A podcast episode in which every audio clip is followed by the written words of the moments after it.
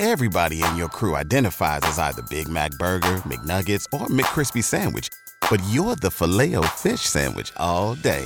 That crispy fish, that savory tartar sauce, that melty cheese, that pillowy bun. Yeah, you get it. Every time. And if you love the Filet-O-Fish, right now you can catch two of the classics you love for just $6. Limited time only. Price and participation may vary. Cannot be combined with any other offer. Single item at regular price. Ba da ba ba ba.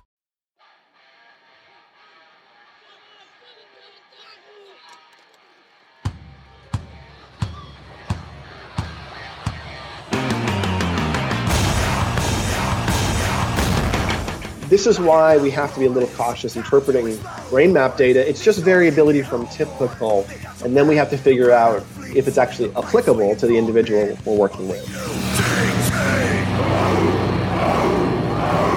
This podcast is graciously supported by my buddies at Ample, which is my new MRE or Meal Ready to Eat. If you haven't checked out Ample yet, go to amplemeal.com. Now, Ample is not just a protein shake. It's a complete meal in a bottle. It includes all the fiber and healthy fats and protein and carbohydrates that you need in the right combinations from the right sources. I love this product. It's become my go to for baseline nutrition, and I have one a day before my morning training sessions. Life can get a little crazy, but that's okay, and Ample makes eating healthy on the go so much easier. Just add water and 3, 2, 1, go.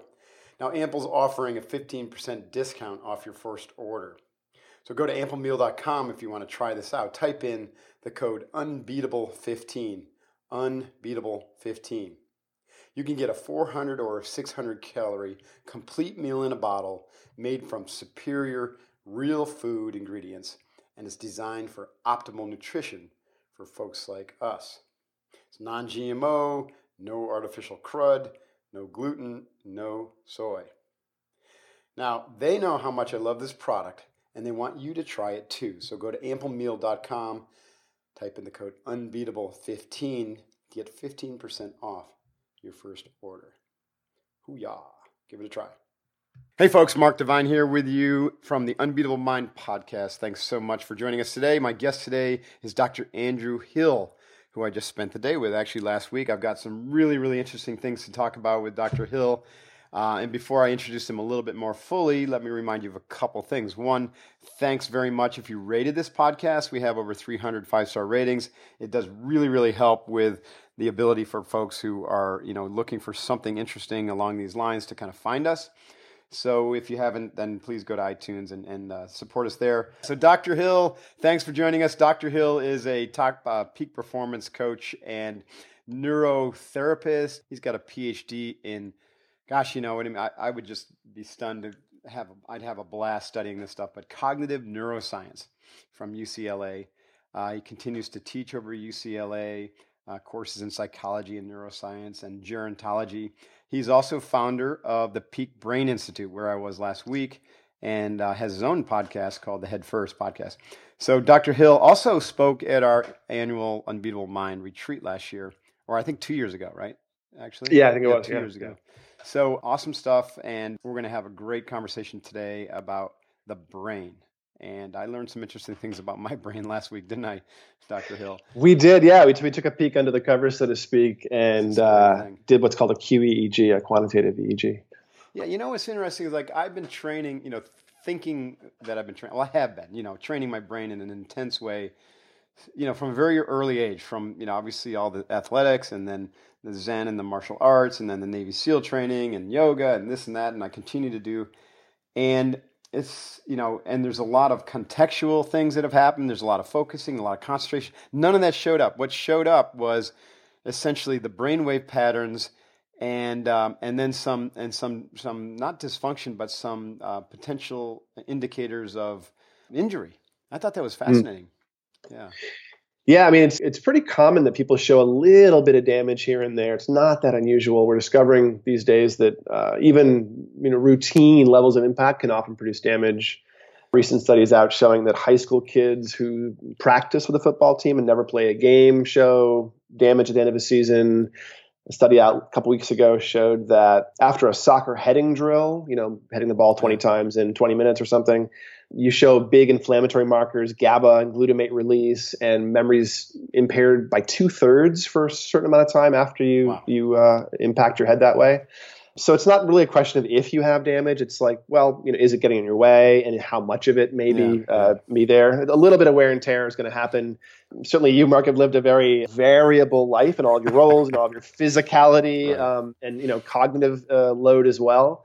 And so your brain's going to both react to that, pattern itself, optimize, as well as occasionally take a hit and you know dysregulate tiny bit. So I think more than occasionally I took a hit. I mean, there's no question all the fighting, you know, in, in the martial arts, controlled fighting, you know, and mm-hmm. and blows to the head, or even even the body where your head is taking, you know, a hit to the mat, and then um, you know we talked about this earlier. They're starting to look at just shooting. So military warriors who do practice, you know, weaponry and then combat, and it's just the the reverberatory effect of the you know the repercussion of the bullet Mm-hmm. And that, you know, repeated hundreds of thousands of times over a 20 year career, you know, is going to build up some sort of micro damage. Yeah, yeah, cumulative damage. Mm-hmm. I, think, I think we mentioned there's a study out, not a study, there's a um, government program looking at can we quantify this degree of sort of back pressure from the explosions, especially of shoulder mounted uh, weapons. And they released some little lapel buttons essentially that measure concussive force. Mm-hmm. And after running it the, this program for a certain number of weeks, they scrapped it because the devices were not sensitive enough, and they were all picking up you know too high levels of force over time. Mm. So when you get exposed to these kind of you know whoosh of air that's got you know pounds of force behind it again and again and again, like like, like you described, it does produce damage. It's not really you know if it's it's how much in this case. I, I would say about half the people that come in, I find something some sort of damage. You know, the good news is no matter what you find in a QEEG um, and I, I, should back up a touch and say that QEEG doesn't necessarily find things definitively. Mm-hmm. It, it, it, it, shines a light on what might be unusual in your brain. Some of the patterns are more reliable than others in terms of what they mean. You know, the, the markers for ADHD and things are very well validated, very, mm-hmm. you know, very valid. 94% specificity or something. The markers for TBI, traumatic brain injury, less so. Is that because the, the population hasn't been studied in that much detail, so you don't have the data? A little bit. Uh, you know, when we do a QEEG, we use a normal population of several thousand people. When we do a concussion or TBI analysis, we we also bring in a database of people that have you know con- concussion or traumatic brain injuries or closed head injuries. Um, the, the the bigger problem probably is that injury is a much more heterogeneous presentation than brains are, you know, typical brain regulation is. Mm-hmm. So there's lots more ways it can go wrong, and there aren't as many classic, you know, types of patterns. There, there are a few things we often see now at a gross level, like if you see excess delta in the brain, you think of a crush injury. It it, hmm. it, it smushes the tissue and the tissue is not quite sure how to regulate anymore, and so it defaults back to the slowest frequency, which is delta, almost like a pulse in the brain. Hmm. And then if you have, uh, in contrast, shear damage, if you're twisting and you know suddenly you decelerate and part of the brain rips away from surrounding tissue, then you get hot spots of very fast frequency like beta, as the inhibitory interneurons connecting regions get get broken. And so some of those patterns show up in one way or the other, but you know the stripes or force of damage through the through the brain or other forms of of, of indication are, are, really variable. Right. And then you have things like sleep deprivation, which also show inflations of frequencies and developmental issues. And you know, EEG is a very messy and noisy landscape, and to some extent is still a phenomena we're trying to explain. Right. So if you think you have a you know an injury and you find it in a brain map, okay, likely, you know, and if you have a lot of symptoms, it could be post concussive and you find indications of concussion on a brain map, then you start to believe it. But if you simply find data and it doesn't really apply to you, then it's interesting and it's something to think about, but not necessarily something to. Yeah, it's like uh, fishing for something that might not be there. You know, the, the, let's. I mean, I got so many questions, but kind of on that vein, like I said, if you know you've got, if you're showing symptoms, there's two ways to look at it. One, if you're showing symptoms like anxiety or depression, mm-hmm. typically, you know, uh, the psychology field of psychology is going to look for some root, uh, you know, psychological, emotional cause. Mm-hmm. And what you're learning is that might actually be related to brain injury, which is then causing you know the symptom to appear. And and you just got it's not you know the people aren't looking in the right place. They're looking in a subjective place not an objective place. Absolutely. I mean at least at least from my perspective i'm very biased. I'm a physiologist. You know i, I look at the physiology. I, absolutely. And to some extent this is also how i'm different as a neurofeedbacker as a neurofeedback clinician.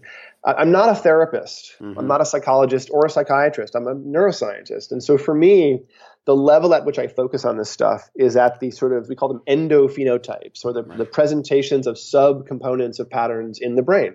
Hmm. Um, and that's the level I, I think about not anxiety, but stress response or switching attention stuff at the level of the brain, not depression, but slow processing speed or laterality differences, hmm. not memory issues, but slow processing speed, accelerated aging, focal damage. So I'm hmm. really operating and looking for little pieces of the puzzle that I can say, hey, this might be relevant to your bottleneck or your goal. Mm-hmm. Um, you know, it's really much. It's, it's, sort of halfway between a personal trainer and a um, the, the, medical model. Mm-hmm. But I like to work much more as a trainer, where I help you get the data, help you interpret what might be going on, understand what your goals are, and then start to work on this. And that's the other piece of the QEEG. The the delight of working with QEEG is anything you find becomes a target. Mm-hmm.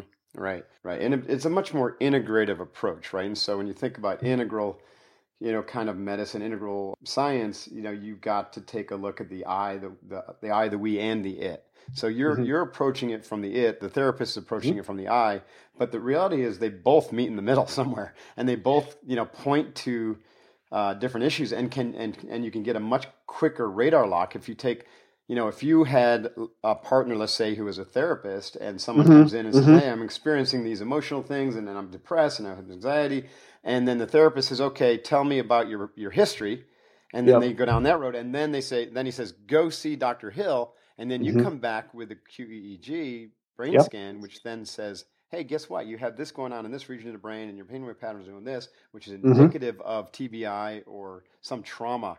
And now Absolutely. all of a sudden, the the scope yep. of where you t- you know together at an integrative look is is narrowed dramatically. Yeah, and you know, I, I, I definitely was in those environments, um, especially when I was working for. Uh, I helped found a company called Alternatives, which does a lot of you know moderation oriented uh, alcohol and other substance work. Mm-hmm. And uh, working with psychotherapists in that environment was great, and they really enjoy.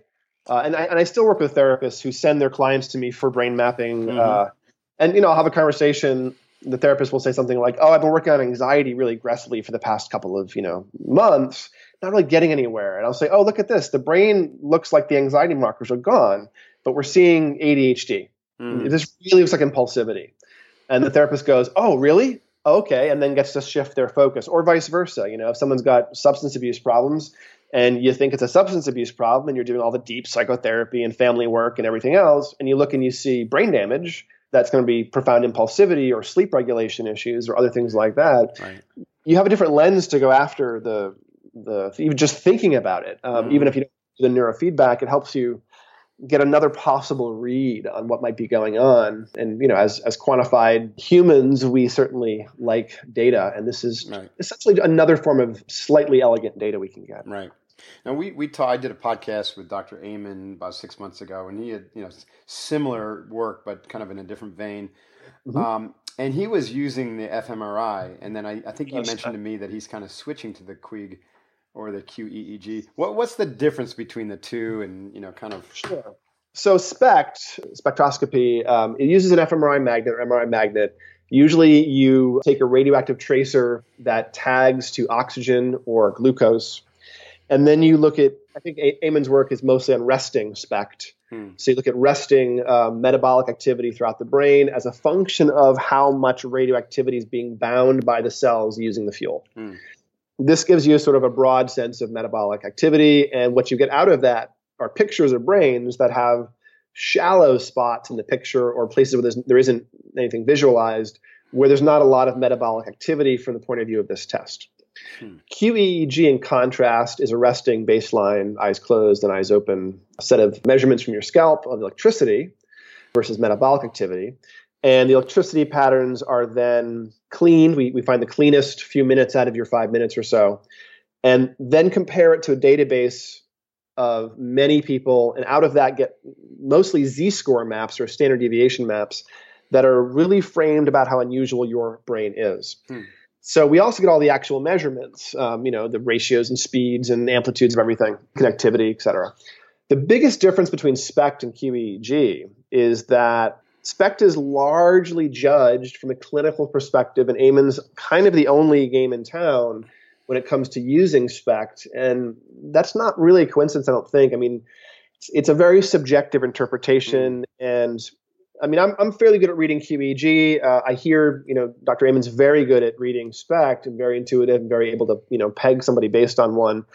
But unfortunately, it's a little bit more of a clinical skill on his mm-hmm. part. Mm-hmm. And, a, and a little bit less of a robust tool that has, you know, quote unquote face validity or showing things you think it shows you. Right, right. That makes sense. And, you know, and it's a it's a very different type of measurement too at the scalp. when you say it's measuring metabolic activity, are you talking about hormones or what? What is the metabolic activity of the brain? Yeah. So in SPECT, it's it's either oxygen or glucose in, in most forms, or PET. It's very similar technology, and you're measuring um, burning rate of the cells, usually neurons and glial cells. Okay. Uh, I don't know if vasculature is well visualized. I don't think it is in. I mean, certainly not not in SPECT. It's not. I don't think it is in PET, which is a slightly different phenomena. And I forget which one uses glucose, which one uses oxygen. And in both cases, these to some extent were used in, as research tools and still are.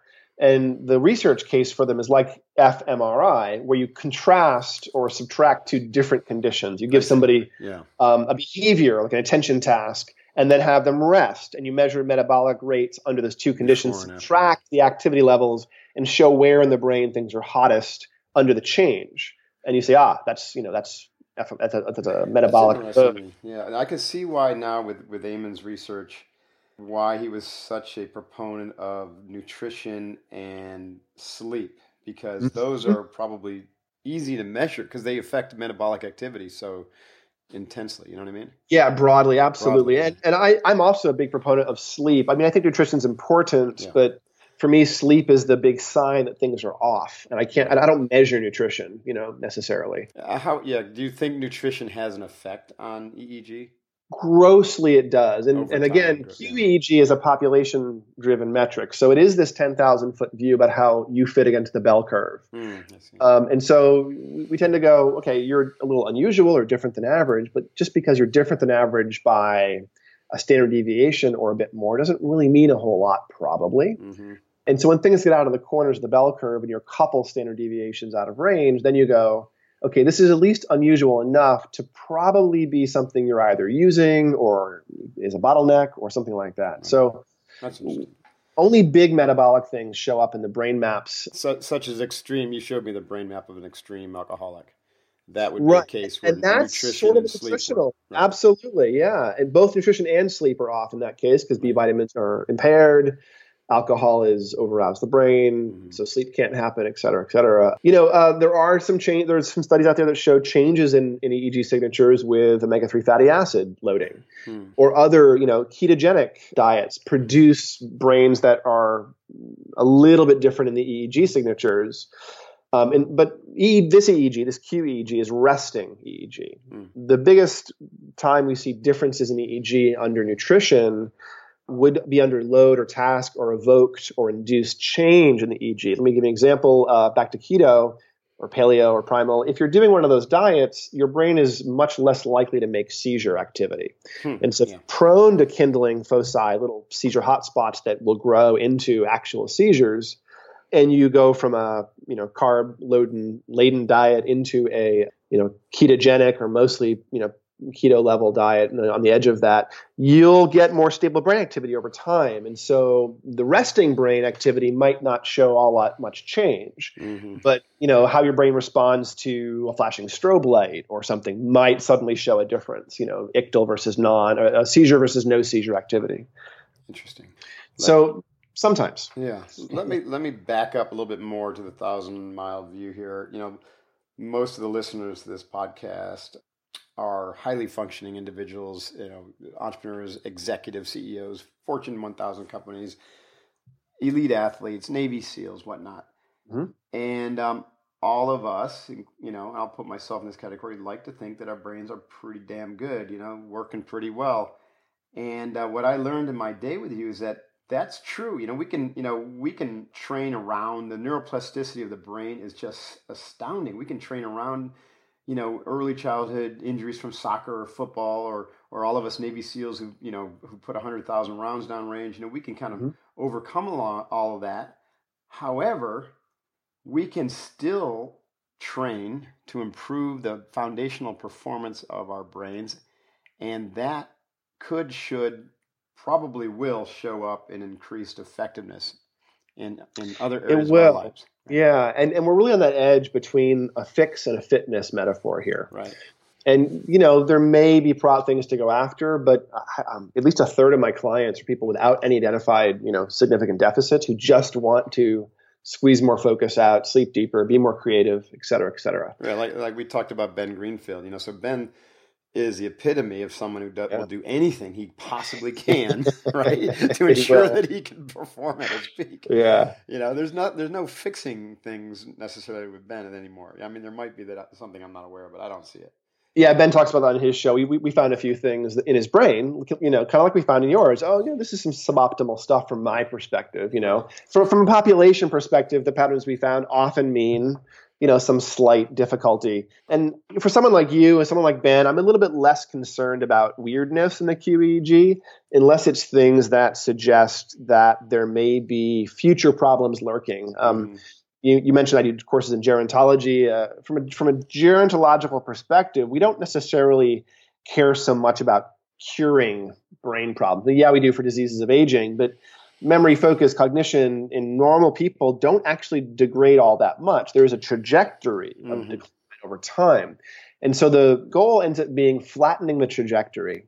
And so we slide into you know 70 80 90 with the same cognitive resource attention span memory access sleep abilities that we had in our 30s and 40s where they were mm-hmm. sort of you know kind of toward their optimal level. Mm-hmm so yes, if people come in, we can we can work on you know specific things, seizures, migraines, depression, ADHD, whatever we're calling it.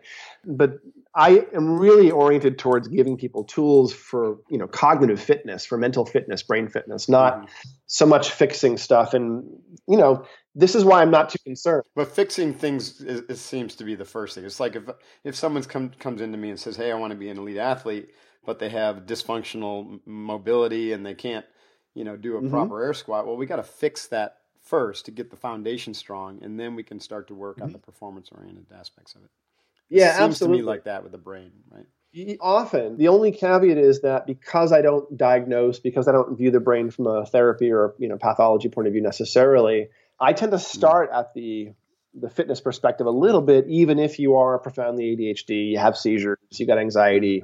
There's not a lot of difference in a brain map of somebody who's barely ADHD and profoundly ADHD, or a high level CEO who's able to power through hmm. tasks with incredible precision, and somebody with C, with, with OCD. You know, there, there's some overlap in these patterns, and what looks a little unusual, hmm. pathological in one person, ends up not being in someone else. So you're right. If there was a, a, deficit that's obvious, and in the case of body performance, I would say you know deficits in performance are a little more easier to spot because what's typical is is a little bit more well established.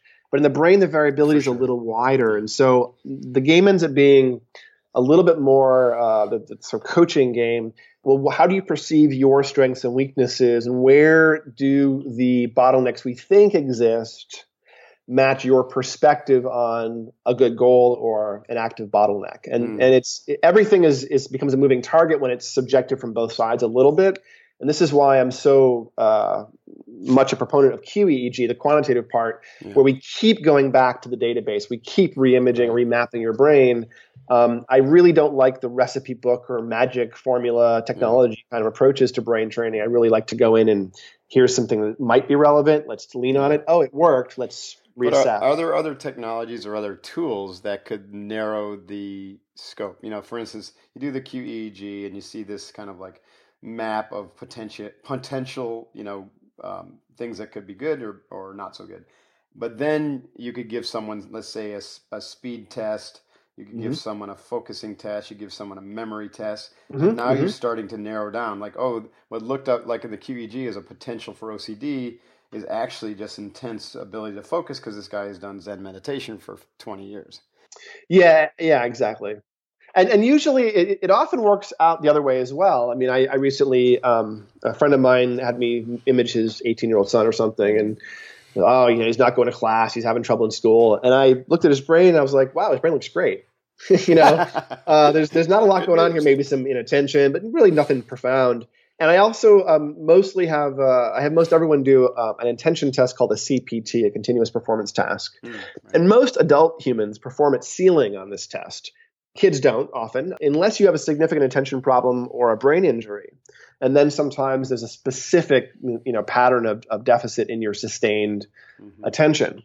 And so the QEEG looked pretty good, just a couple of slight you know attention markers, but the attention task, the actual test of performance over 25 minutes or so, uh, showed you know a couple standard deviations of problems. So this is why we have to be a little cautious interpreting right. brain map data. It's just variability from typical, and then we have to figure out if it's actually applicable to the individual we're working with. And yeah, so yeah. you're right, neuropsych testing like a CPT, speed testing, other kinds of testing, you know, force reaction times, these all give us a little sense of how the brain's working. I, I will say the most accurate perspective on how the brain's working seems to be the individual. From a 10,000 foot view, we're really bad at uh, telling if we're performing well right now. Our brains have to adapt. Yeah, that's why we can't. That's why we aren't allowed to drink and drive. You know, because we can't tell if we're incapacitated. The, the, machinery we use to judge is also incapacitated when we are impaired. And, and the whole point of view of maintaining survival level performance is grading our performance ability towards whatever our needs and perspectives are. So, you know, we don't monitor drops in performance very well. We adapt to them instead um, a little bit, perspective, you know, per- perceptually. Right. I want to come back to a couple topics. Uh, one is mindfulness, and the other is training. And but before I want to and I want to talk about the training you put me through, and then we're talking about doing. But before that, most people on this call have been exposed to some kind of brain training like Lumosity or some of the new biofeedback like the Muse and the Halo, which I'm testing right now. And we talked about both of these. Let, us talk through these pros cons. You know, what about the the standard you know Lumosity speed memory? You know, uh, those types of things. Is that type of training effective? No, the unequivocally no. Um, Interesting. It's a very short answer, and it is very, very clear. Cognitive training, these game type training, you can get better in performance on the game score, but there's some there's a failure of transfer effect. Um, where you can use the same theoretically trained resource outside of the test context in a real or other uh, environment. Right.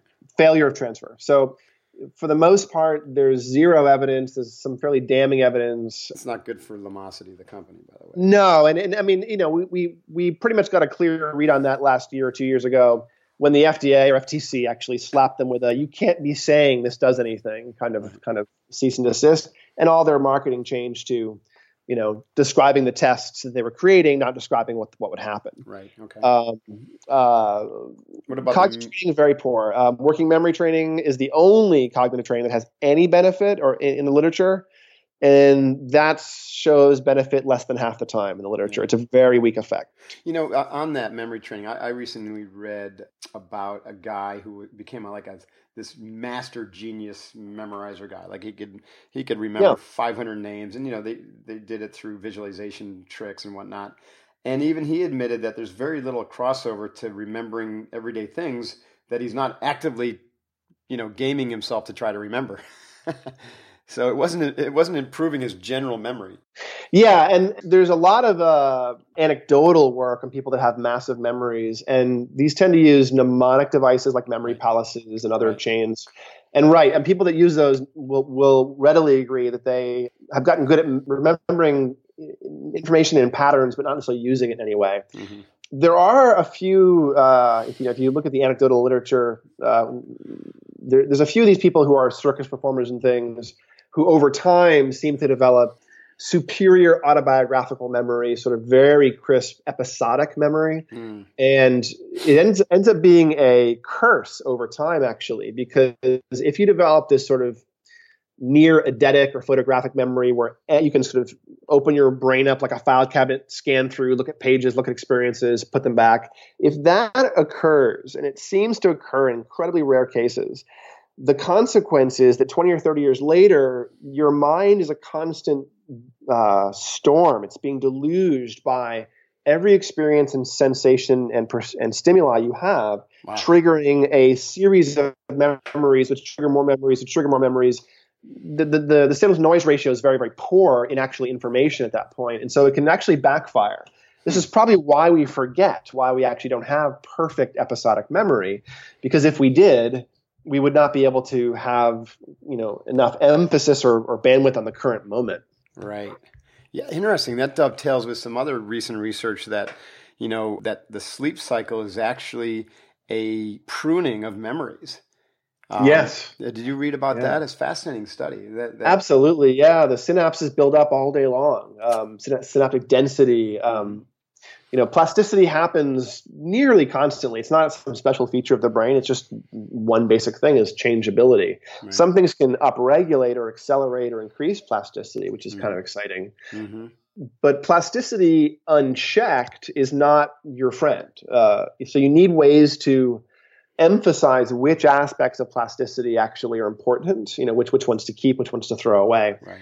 And the longer you're awake, the more synapses, the more connections are being made between cells. When you sleep, the weakest connections all get washed away and reset. Right. And only the strong ones get pers- uh, uh, consolidated or persisted across time. And this is a major feature of learning. This is why the longer you're awake, the less learning sort of works, and it's also why you need sleep for actual, yeah. you know, deep deep learning over it shows time. you the degradation of memory because of sleep deprivation, but also you know, when you want to learn how to remember, so instead of practicing memory drills, remember what you want to remember before you go to bed. Mm-hmm. You know what I mean? To yeah. kind of reinforce those memories to make them stronger versus weak. Because you know, if, if they're weak memories or you haven't really spent some time dwelling on them, then then they're going to get pruned pruned in the evening, and you're not going to remember them.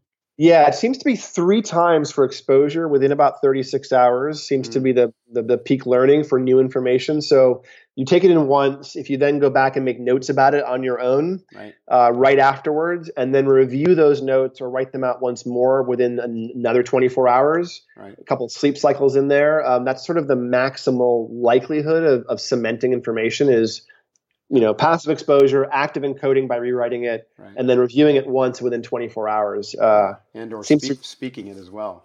Sure, another form of active encoding, the yeah. embodied cognition stuff, getting it out of your mouth, out of your hands. Yeah, yeah.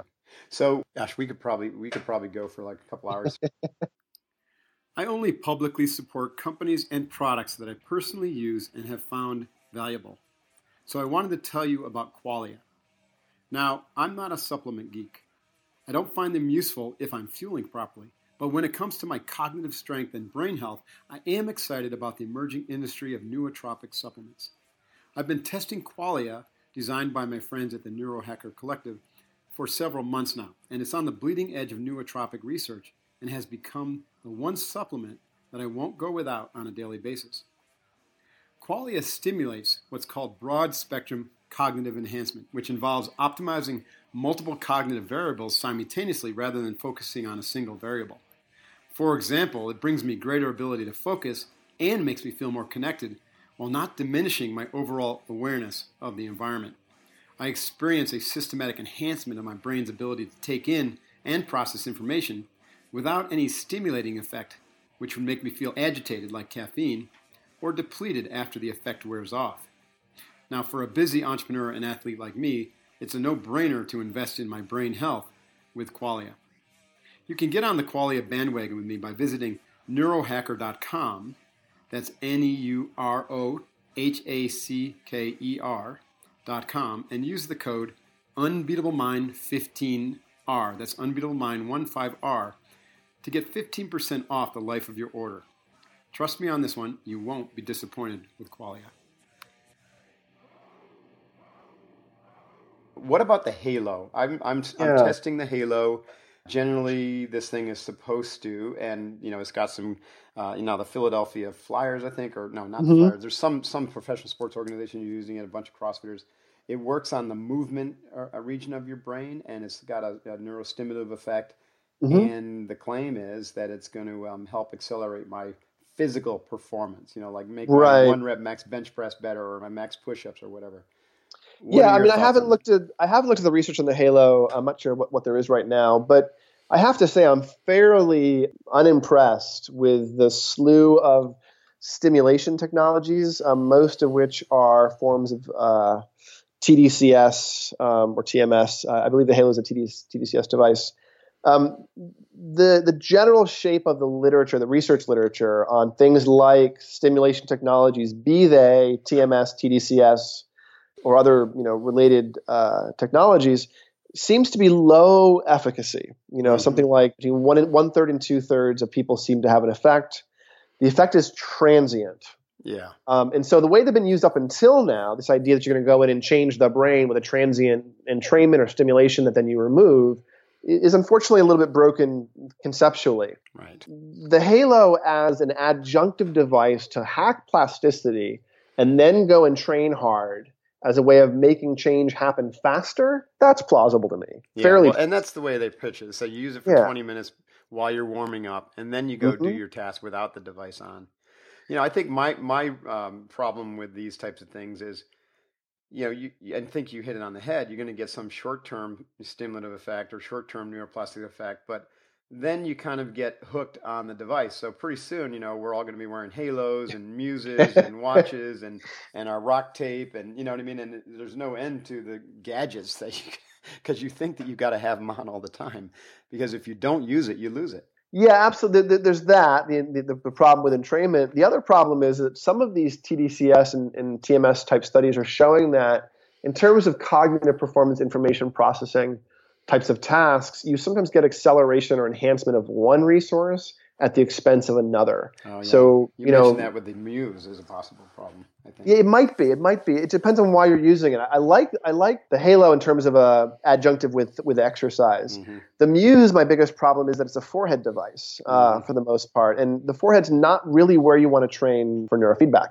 really ever. Mm-hmm. Nor is it a very effective place to measure many things because you need dry sensors that measure the skin if, if it's a consumer device. That seems to be the way people are going uh, because of convenience. But the problem is, you really want to measure the motor strip from ear to ear. That's the important part of the brain for regulatory stuff, not so much the frontal lobe in terms of an EEG signature, the best validated you know markers and things like QEEG. So, mm-hmm. a the forehead's harder to interpret, and b the sensors you need when you're using these passive sensors, you're getting a lot of noise, a lot of EMG, muscle noise. Uh, the problem with that is you need to filter noise out of the signal before you can measure it, and there's issues with filtering EEG or any any signals, such that the more aggressively you filter, the more you smear the signal in time. Interesting.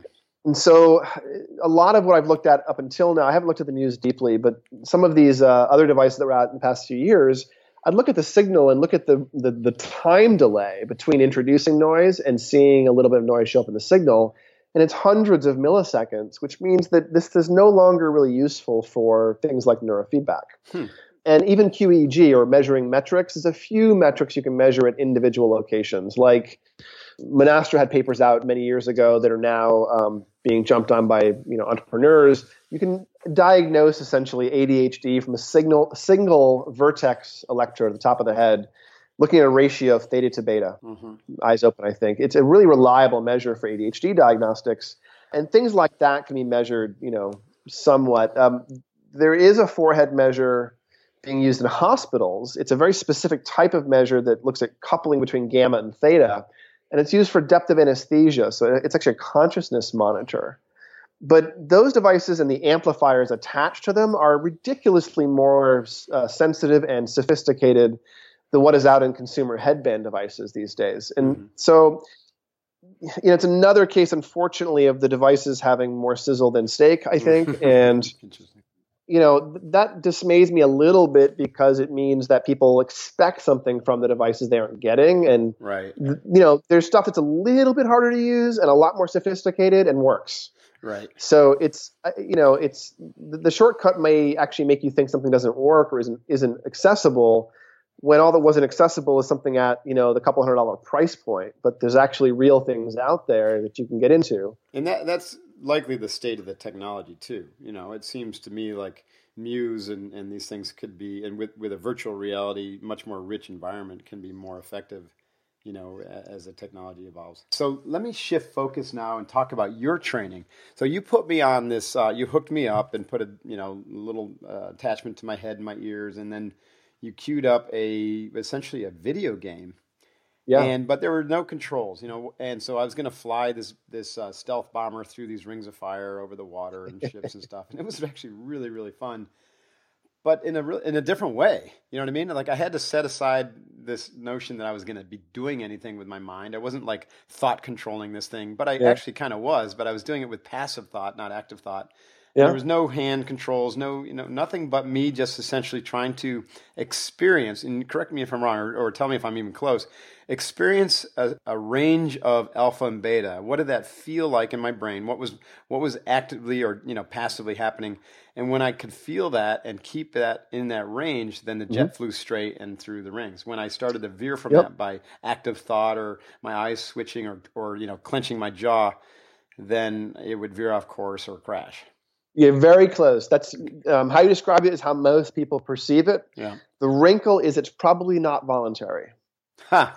Okay. Um, and, and, and it feels like it is a little bit. I mean, I, I thought so because I was, you know, I would practice like my mm-hmm. Apache fox walk technique. You know, I soften my gaze and go into my deep breathing and just like mm-hmm. really, you know, actively try to, you know, there's, there I am again, try to slow down my brain. And you're saying that that was not well, you you, know. you changed your brain, but you didn't control the software. And what I mean by that is yeah. the software is adaptive. So it's always measuring what you're doing and setting a threshold above or below where you are that it wants you to trend in to give you more rewards. Interesting. And if you change dramatically, it adjusts next to where you are a few seconds later. Hmm. So most of what it's measuring, most of what it's training are, is the EEG that just happened 100 milliseconds ago. And that's kind of on the edge of perceptual ability. So you were able to control your brain, and that was reflected in the software. I see. But you weren't really able to effortfully control the software because of the slight time lag, because of it mm. parameterizing or only giving you rewards for certain things your brain was doing. Yeah. And so I'm guessing that, you know, like many people, you would agree the experience is a bit more like letting it happen than mm-hmm. making it happen. Yeah, and I, I, was still looking for the leaderboard to see if I was ahead of Ben, but I didn't see that. I know we just get you like you elite elite uh, fitness guys all in a room training at once. We get we get, we get layered in there, and Brian McKenzie and all these guys, you know, awesome. competing for head to head, so to speak. So, what does that happen? What's happening to my brain when I do that? Like, how is that going to benefit me? Sure. So, we did a simple protocol with you. We often start people off on this protocol it's called SMR. SMR is a sort of a magical frequency in neurofeedback. Um, it stands for sensory motor rhythm, and it's a rhythm produced by the motor strip, sensory motor strip that runs from ear to ear mm-hmm. when the body's at rest. And this is fairly critical. There's a special state that happens when the mind is alert and poised to act, but not busy engaged, mm-hmm. and the body is very relaxed as well. We discovered the SMR state in the late, well, we, we discovered that it was sort of special in neurofeedback in the late 60s. Mm-hmm. Barry Sterman, who was a professor at UCLA, was uh, measuring um, uh, learning. He was a, a learning oriented scientist and did some EEG work. And cats were his uh, sort of test subject. Um, he had 30, 40 cats in the in the vivarium where they lived, and um, he ended up exposing them to rocket fuel. NASA was trying to figure out how dangerous rocket fuel was, and astronauts were reporting hallucinations and nausea and stuff. And and in doing some testing of dose dependent curves, he found that cats had a very typical response. Hydrazine destabilizes the brain. And and some of these cats refuse Good thing P- PETA wasn't around then, by the way. It's true. This this is a previous sort of era of of animal experimentation. This would never pass uh, subject review now, but back then it did. Dr. Sterman found that a subset of his cats refused to have seizures and needed like two and a half times the exposure to this toxic hydrazine before they experienced all the instability events in their mm-hmm. brain, stumbling, drooling, ataxia, you know, seizure, coma, etc. Um, and he realized these cats had been trained earlier, six months or so before for a proof of concept to raise SMR, this frequency. And the reason that I think the reason that Dr. Sterman chose SMR was cats make really obvious SMR. Um, and I think it's a predator thing. So if you've ever seen a cat lying in a windowsill mm-hmm. watching birds, you've seen this laser like intensity in the eyes, but incredibly liquid body. Mm-hmm. And predators can can spring into action from relaxation much more quickly than from tension, right? Mm-hmm. So you can act from profound relaxation. So SMR, high SMR, is a, an inhibited body. You aren't acti- acting on it, and also your active attention, your sense of got to grab that, got to really engage and think furiously. That's also inhibited. Turns out, training up SMR in humans, uh, Dr. Sterman had a, a lab assistant who was epileptic and fairly uncontrolled medication wise. And she started having him train her brain to produce more SMR. Hmm. Lo and behold, she was able to get off all of her meds and have some years of seizure free activity. Hmm. So there was a bunch of epilepsy work in the 70s that showed that yes, you can sort of make the brain more metastable through hmm. SMR training.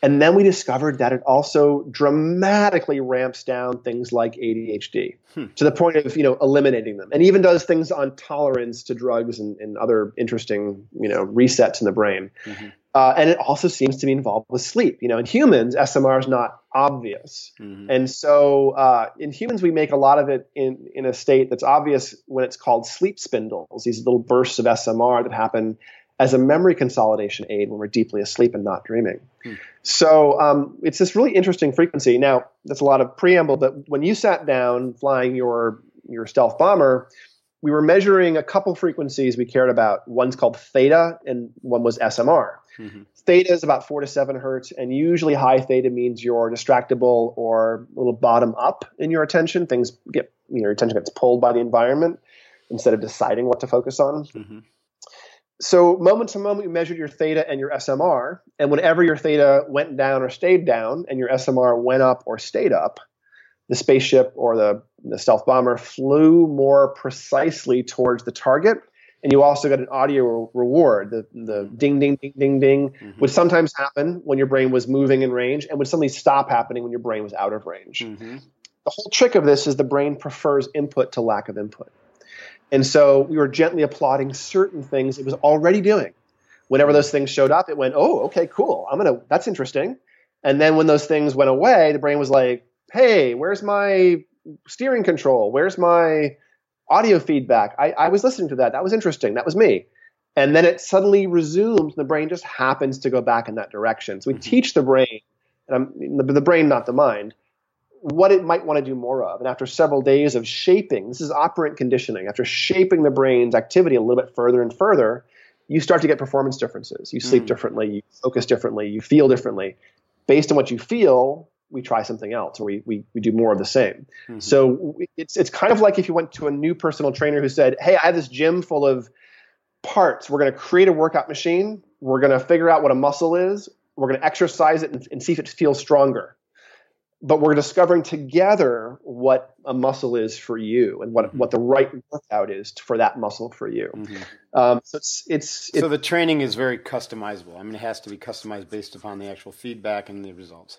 Yeah, and, and this is and this is why um, the again the QEEG is so interesting. If I get a sense of where you are at and how your brain operates, you know, this far x far away from typical, that helps you really design the protocol you need, one that's more likely to get you where you want to go. That's more baseline. Quickly.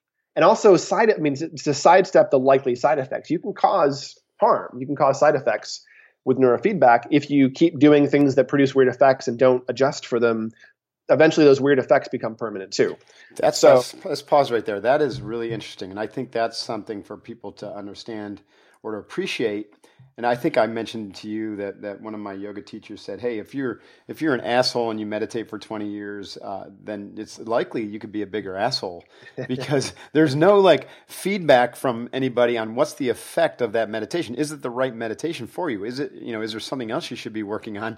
And what mm-hmm. about some underlying uh, issues um, you know that maybe you're not focusing on, and so now you're magnifying those." Yeah, the, the, the, you know the type of meditation. There's no feedback around it, so you right. could be meditating yourself, meditating yourself off in the wrong direction. This is true for anxiety. Anxiety is often not the right you know state to start meditation from. If you do the wrong form of meditation, you can absolutely right invoke anxiety, re-traumatize yourself if you have PTSD, et cetera, et cetera, et cetera. The same is true for breath practices, which you know kind of worries me about like the Wim Hof you know craze. Is like mm-hmm. I, we know that the, that that that breathing practice can you know can can create some warmth and do all that kind of stuff, but it can also have other psychological effects. And one size doesn't fit all. And the and the ancient yogis used to warn against that and say, listen, be very careful. You know what I mean? Do something really basic and simple, but be careful when you go crazy like that because you never Yeah, know absolutely. what, what effect it's going to have. So you, you want to have the neuro, you want to have the baseline. That's a QEEG gives you that baseline. Then you can target the initial training, but then you want to constantly be tweaking it for basically, you know, based upon the results and the experience. That's what you're saying, right? Yeah, absolutely. And, and you end up getting the, the best benefit when it's tightly tailored to you.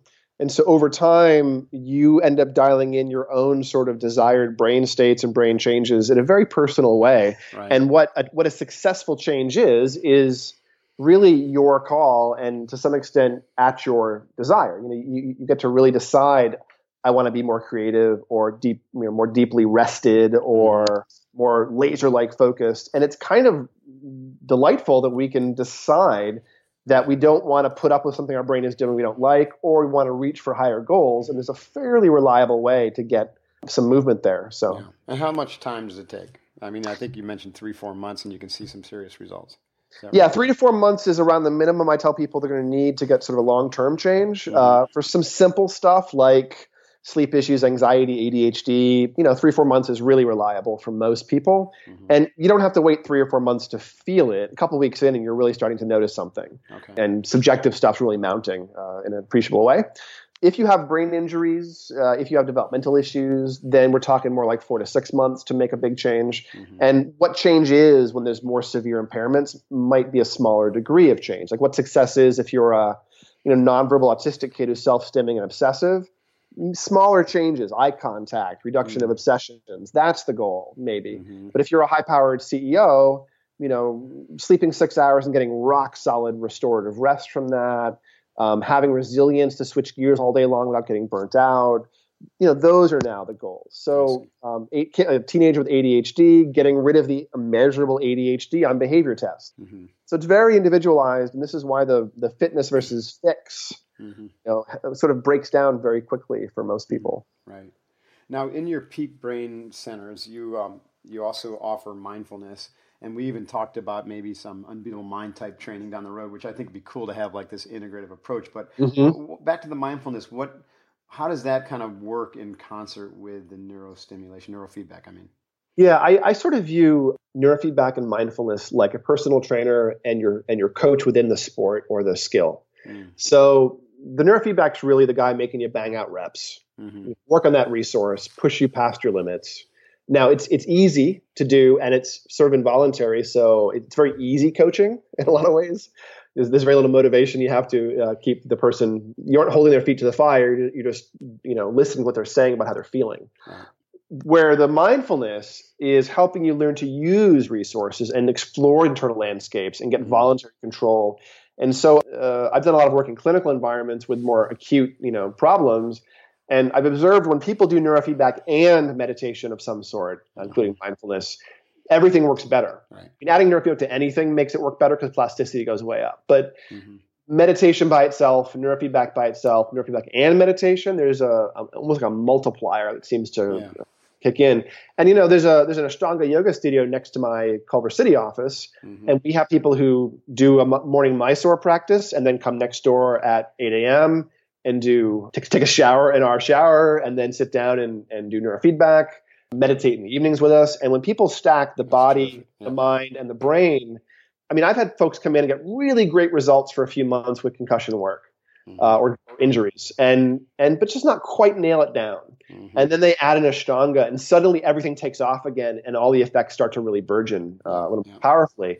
And I have to believe it's shoving all that oxygen and blood and glucose into tissues before you then exercise those tissues. Everything works better when you're working the whole system. And Right. so, you I know, that. uh, I mean, that that to me speaks to the kind of the this notion of you know changing a state to essentially changing the state into a, a permanent stage shift. Mhm.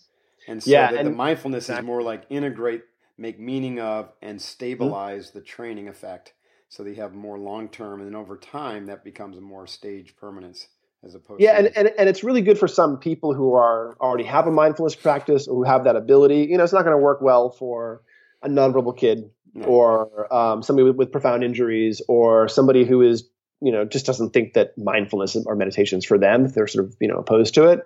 There's lots of ways to intervene in your psychological mental physical physiological health. You know human transformation work over the past you know century suggests when you stack multiple interventions you get multipliers on effect. And when you hit three plus interventions the likelihood of discontinuous sort of change where you're going to develop and develop new resources heal old things um, becomes nearly perfect chance. Right. So between three and four interventions, and that can be dietary, physical exercise, yoga, meditation, or feedback. When you stack three or four of these things together, you get change almost, you know, without any other option but yeah, change. Yeah. That's, um, I mean that that's I mean you just basically validated the unbeatable mind there you training, go. which is a stacking of you know physical, mental, emotional, intuitional, spiritual training you know, done through uh, daily rituals, through your physical training, which now you make integrated, and through spot drills, and you know, and like you said, that the change is almost mandatory, right? I mean, you really have to not either not do it, pretend to do it, or totally screw it up. it is, yeah, exactly, and and the change in your feedback is is totally involuntary. So if you right. show up and tell us what's going on, we can steer your brain, and the spot right. drills become your life. Right. You know, you, you, go out and sit in the boring boardroom and, and, and discover after 90 minutes you've actually not gotten distracted, or right. you know, you blow through a creative project with time to spare, or you sleep mm-hmm. really deeply, wake up refreshed. Those are the challenges in your the, the spot drills are the practice. They become the practice. Uh, yeah. Yeah, and, and this is why central biofeedback or biofeedback on the brain, neurofeedback, is a permanent often change, mm-hmm. where peripheral biofeedback on the PNS is not mm-hmm. uh, typically, unless you keep practicing, because it's a voluntary skill mm-hmm. that you must learn to turn on and turn off. Mm-hmm. Where central biofeedback is resources that you're already turning on and turning off. So practice just happens um, as you live your life. Right. Now let's let's kind of wrap this up by talking about how listeners can stack this skill mm-hmm. of passive neurofeedback into their daily life. Now it's not easy. You and I, you know, I think largely because the technology hasn't been miniaturized yet or and made cost effective, but it's mm-hmm. coming. That's coming. So right now, you said that I could get, and I'm going to do this. So I want to, I want to stay on after we kind of close this off and talk some details. That's similar to what you did with Ben, but I can get the little suitcase bomb thing that has the laptop and the and the neurofeedback stuff, and then yeah. I, can, I, can, get trained on it and I can use it at home, and you know I can put mm-hmm. my son through it, which may help him with his ADD, and mm-hmm. mm-hmm. and you know maybe we could even um, come up with a program for our unbeatable mind inner circle peeps. Talk, tell us about that. What's the state of the art for now? You know, if you wanted to add this as a practice but yeah, there's a couple ways we do it. Sure. Um, at home, uh, we offer a, a, sort of intensive followed by a period of, of remote supervision. Uh, usually, we suggest people do a three day, uh, really three half days intensive. We do a brain map, and we teach you uh, one of the software packages that is relatively easy to use. It can't do absolutely everything we do, but it can do most things we do with neurofeedback. Mm-hmm. And it's also 10% of the price of the of the one that can do everything. So mm-hmm. that's why it's our home system. Right, yeah. And we configure a home system for you with a multi-channel EEG amp. If you got migraines, we add HEG, which is infrared blood flow training. Mm-hmm. Um, there's a few other parts we put together for you. And then over those few days, we teach you how to use it and so you leave the office knowing how to do neurofeedback a little bit, even if you don't know what to do. Right.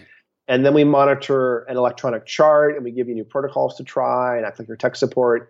And usually over those three months, the, the goals are a little bit different in a remote training client. It's not so much fix the problem in a few months and be done. Uh, it's not really cost effective in that way, you know, because mm-hmm. you're buying your own gear.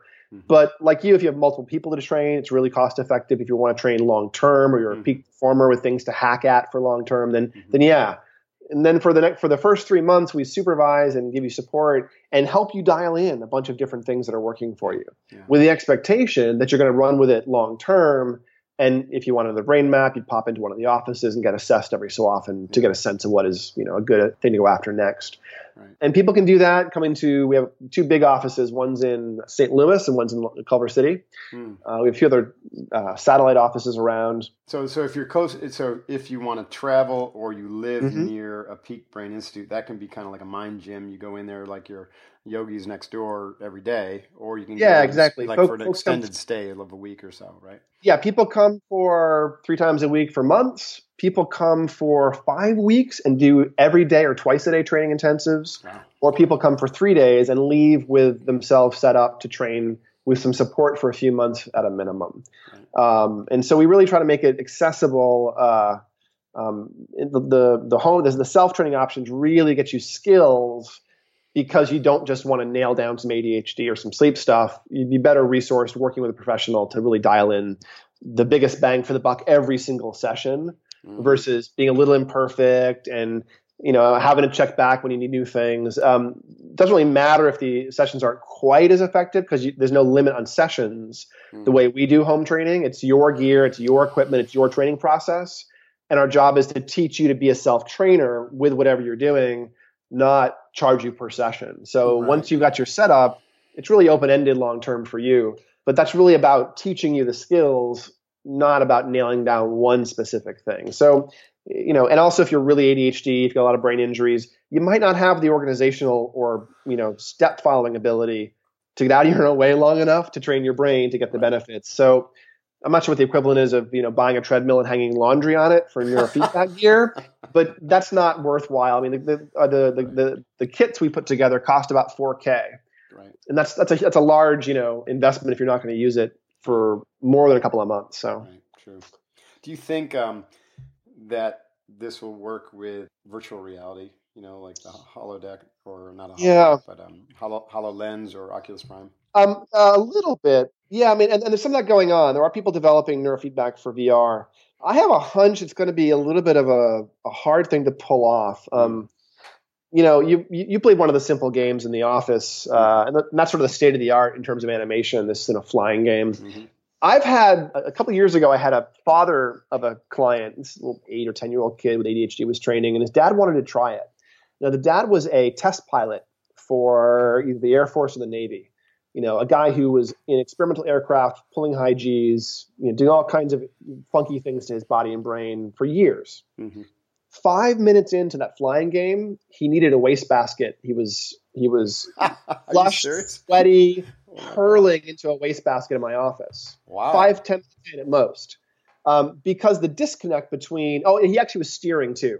Because um, I, I didn't give this to you, but I could give you a joystick and then the degree of steering is affected by the brain parameterization. The degree of acceleration is affected by the brain, but you're still steering, you know.